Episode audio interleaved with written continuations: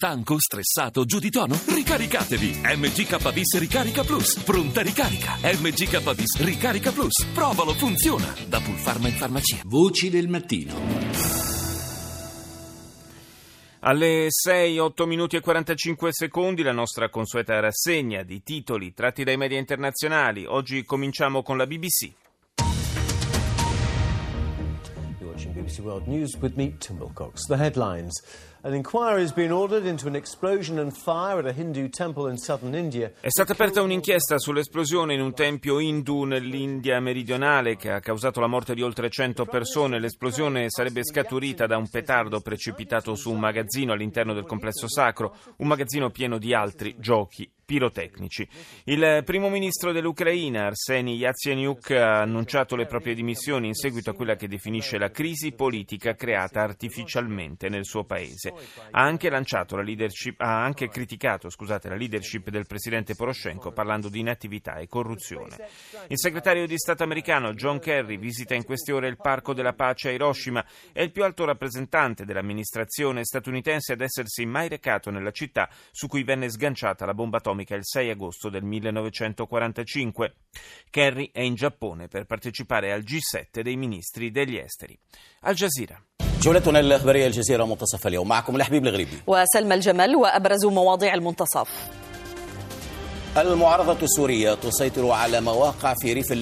L'opposizione siriana guadagna terreno alla periferia di Latakia, ancora combattimenti intorno ad Aleppo. Le forze irachene sempre più vicine a ottenere il controllo della città di Hit nell'Anbar. Daesh reagisce con ordini esplosivi e attacchi suicidi. Yemen, ultime vittime ad Aden prima dell'entrata in vigore del cessate il fuoco. Andiamo negli Stati Uniti con ABC. This is ABC World News Tonight. Welcome to World News Tonight. Breaking news, a former NFL star shot and killed. Tonight, the prime suspect. Un ex giocatore della NFL, la Lega del football americano, è stato assassinato questa sera. Il principale sospetto comparirà di fronte al giudice. La vittima è Will Smith, già vincitore del Super Bowl, che giocava nella squadra dei New Orleans Saints. È stato ucciso a colpi di pistola dopo un incidente d'auto e la moglie è rimasta ferita, forse un caso di lite al volante. Un manager della campagna elettorale di Donald Trump accusa Ted Cruz di usare tattiche naziste per raccogliere più delegati e in campo democratico Bernie Sanders fa sapere di essere determinato a portare avanti fino alla convention la sua battaglia contro la rivale Clinton. Rivelato agli investigatori che l'attacco all'aeroporto di Bruxelles non era il piano originale dei terroristi. Infine un'ondata di crimine, una gang che attacca le donne negli Stati Uniti, soprattutto madri, alle quali scippa le borse per poi svuotare i conti bancari. CCTV.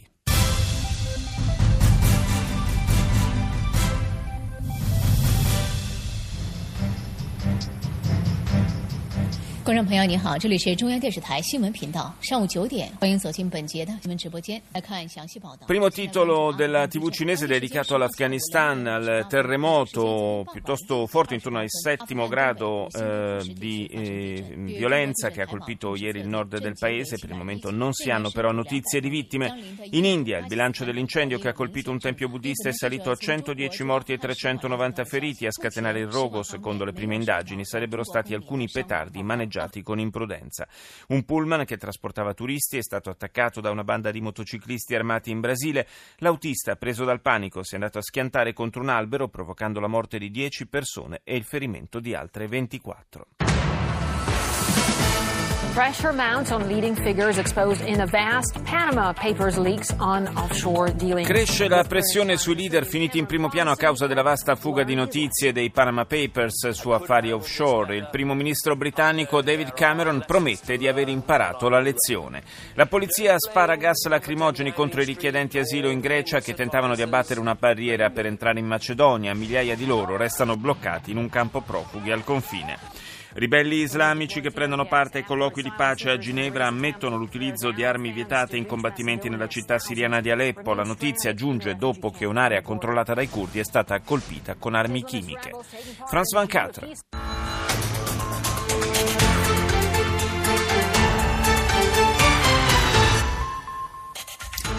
La cellule terroriste di Bruxelles voulait à nouveau frapper la France. La cellula terroristica di Bruxelles voleva colpire nuovamente la Francia. Questa è l'ultima rivelazione a proposito delle indagini in corso in Belgio. Crisi migratoria, almeno 260 le persone ferite alla frontiera greco-macedone.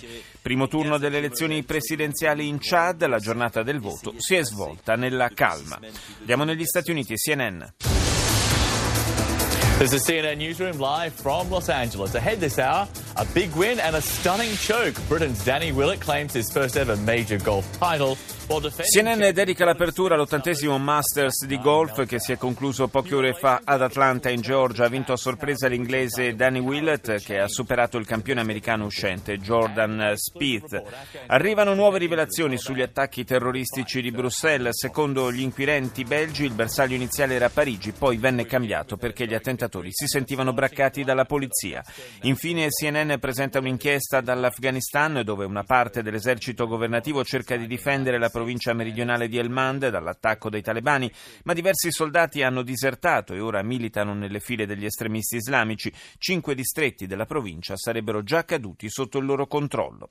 Ci spostiamo in Marocco, Median.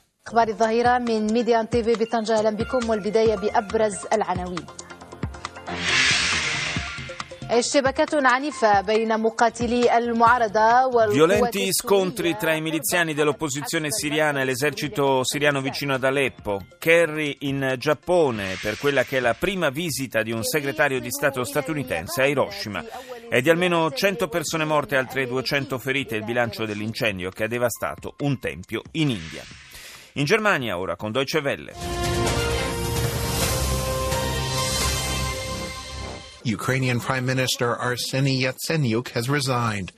In a televised address, Yatsenyuk praised Ukraine. Il primo ministro ucraino Arseniy Yatsenyuk ha annunciato le sue dimissioni in un discorso televisivo. Ha dichiarato che il governo, sebbene sia stato sommerso da accuse di immobilismo e corruzione, è stato il migliore della storia del paese. Yatsenyuk presenterà domani al Parlamento le sue formali dimissioni. Centinaia di migranti sono rimasti feriti negli scontri al confine tra Grecia e Macedonia. La polizia macedone ha usato lacrimogeni, idranti e, secondo alcune testimonianze, anche proiettili di gomma contro alcuni di loro che cercavano di superare le barriere.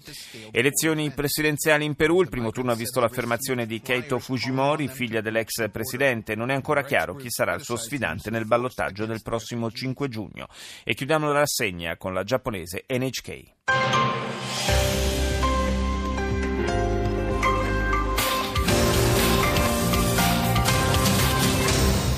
Welcome back to NHK Newsline. It's Monday, April 11th. I'm Miki Yamamoto in Tokyo.